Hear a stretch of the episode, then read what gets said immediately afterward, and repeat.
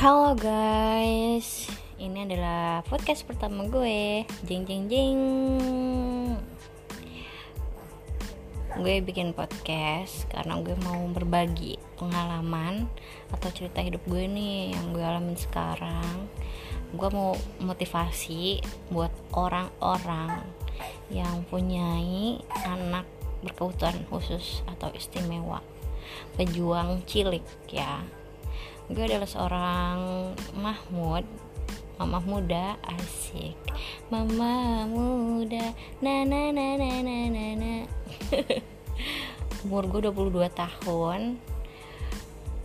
Gue mempunyai satu orang anak perempuan yang berkebutuhan khusus atau bisa dibilang anak istimewa